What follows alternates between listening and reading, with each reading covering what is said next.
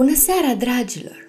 Continuăm în seara aceasta povestea regelui Runo și aflăm împreună dacă el a reușit să readucă toți spiritușii înapoi în regatul sărbătorilor. Luându-și cu sine cele necesare, porni la drum lung.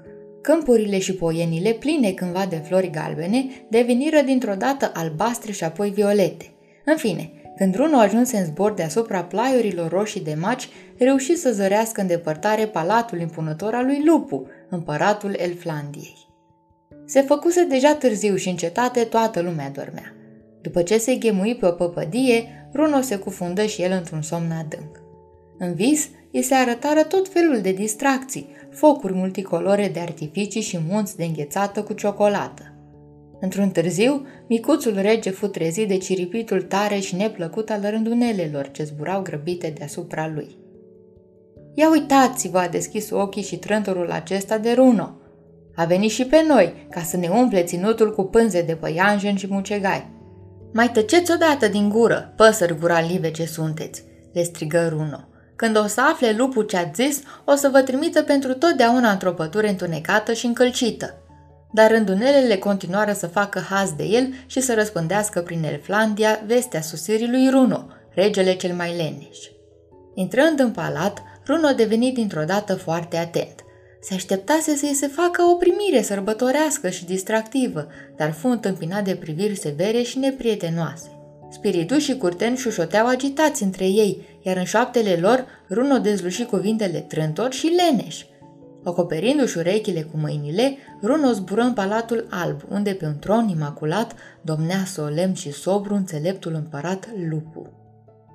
Mult ți-a mai luat ca să ajungi până aici, îi se adresă Lupu amenințător.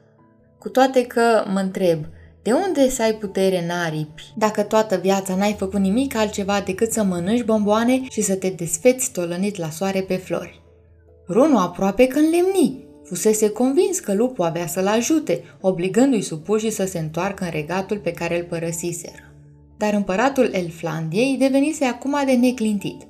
Runo, voi porunci spiridușilor din regatul tău să se întoarcă pe plaiurile natale, numai dacă vei dovedi că există o sărbătoare care să aducă bunăstare și dragoste, și nu doar desfrâu și pierderea timpului fără vreun rost. Dacă însă nu vei găsi o astfel de sărbătoare, le voi cere zânelor să-ți transforme regatul într-o baltă, iar tu vei înceta să mai fii rege. Runo nu dorea cu niciun chip ca regatul sărbătorilor să devină o baltă, iar el, cu atât mai puțin, nu-și dorea nici în ruptul capului să ajungă un spiriduș de rând. Mărite împărat lupu, voi găsi cea mai frumoasă sărbătoare, exclamă Runo după care ieși în fugă din palat și zbură în lumea oamenilor. Trebuia să găsească o sărbătoare care să adune toți membrii unei familii la aceeași masă și să împace pe cei certați. O sărbătoare plină de minuni, de daruri și de râsete fericite. În lumea oamenilor era mijlocul primăverii. Runo zbură din sat în sat, din oraș în oraș, dar nu reuși nicicum să găsească sărbătoarea aceea magică pe care și-o dorise. Vara luă locul primăverii și făcu loc toamnei. Runo colindase în zbor peste aproape toate țările și continentele, dar norocul nu îi sursese deloc. Din zori și până noaptea târziu, micuțul spiriduș trăgea cu ochiul pe la ferestrele caselor în căutarea celei mai frumoase sărbători de pe lume. A văzut o mulțime de sărbători minunate, a participat nevăzut la zile de naștere și la zile de sfinți, dar simțea că nu găsește nimic din ceea ce căuta. În cele din urmă, când iarna rece pusese deja stăpânire pe lume, Runo își pierduse aproape orice speranță. Își ascunse aripioarele sub hăinuța călduroasă, își trase mai bine pălăriuța cu clopoței de aur peste urechi și porni înapoi către casă. O să ajung un spiriduș obișnuit, asta e, se gândi micuțul rege cu multă tristețe. Când, deodată, atenția îi fu atrasă de ferăstruica înluminată a unei căsuțe, aflată la marginea unui oraș. Runo zări înăuntru o fetiță care atârna globuri multicolore într-un brăduț din camera ei. Ceva mai frumos nu văzuse niciodată în viață. Brădulețul cel verde, împodobit cu ghirlande strălucitoare, îi se păru a fi minunea minunilor. Runo își eliberă aripile de sub hăinuță și își luă zborul. Trecut de la o fereastră la alta și zări în fiecare loc una și aceeași preocupare. În toate casele, oamenii împodobeau brăduții minunați ai pădurii cu jucării strălucitoare și serpentine multicolore din polei și hârtie. Rup de oboseală, Runo se întoarse la prima ferestruică și după ce așteptă lăsarea nopții, intră în zbor în camera fetiței. Ding-dong sună el din clopoței la urechea ei. Fetița se trezi și zâmbi. Ești un spirituș!" strigă ea fericită. Deci este adevărat că voi existați!" Sst, încercă Runo să o liniștească pe mititică. Sigur că existăm!" După care o întrebă curios. Spune, scumpa mea, de ce voi oamenii împodobiți brazii și pentru ce sărbătoare vă pregătiți? Chiar nu știi? se miră fetița. Mâine este Crăciunul și în curând anul nou. Știi ce înseamnă un an? Am trecut cu bine de iarnă, primăvară, vară și toamnă, iar acum e iarnă din nou. Noi ne felicităm unul pe altul și mulțumim pentru tot ceea ce ne-a adus mai bun ultimul an și ne urăm succes și bucurii în anul care urmează. În seara de Crăciun, mamele noastre obișnuiesc să gătească o cină gustoasă și fiecare fetiță sau băiețel se așează la masă alături de întreaga familie. Noaptea, târziu, când vom adormi, Moș Crăciun va zbura pe deasupra pământului și va lăsa sub brad câte un cadou pentru fiecare copil. Se pare că asta e sărbătoarea pe care o căutam, își spuse Runo luminându-se dintr-o dată la față și povestind fetiței pățania lui. Da, exact de asta ai nevoie, îi spuse micuța. Crăciunul și anul nou sunt cele mai importante sărbători pentru familie și prieteni. Toți oamenii le așteaptă cu nerăbdare, iar noaptea cei mici și cei mari își pun dorințe care toate se împlinesc cu siguranță. Ba mai mult, în timpul acestor sărbători minunate, oamenii devin mult mai buni. A doua zi, Runo urmări cu interes cum oamenii pregăteau tot felul de bunătăți pentru sărbătorile iernii, cum împachetau în hârtie strălucitoare cadouri pentru cei dragi, cum primeau oaspeți și cum își cereau unii altora iertare pentru greșelile ce le comiseseră peste an, cum se bucurau râzând și veselindu-se împreună. La miezul nopții, spiridușul îl surprinse pe Moș Crăciun cum trecea în sania lui vrăjită pe cer. Dimineață, Runo porni fericit spre Elflandia. Zbura cât putea de repede, bătând din micile lui aripioare. Acum era convins că supușii săi se vor întoarce curând în regatul sărbătorilor, că muzica va răsuna iarăși, iar fluturii și zânele se vor învârti pe străzi în dansuri magice, că soarele va străluci din nou pe cerul fermecător.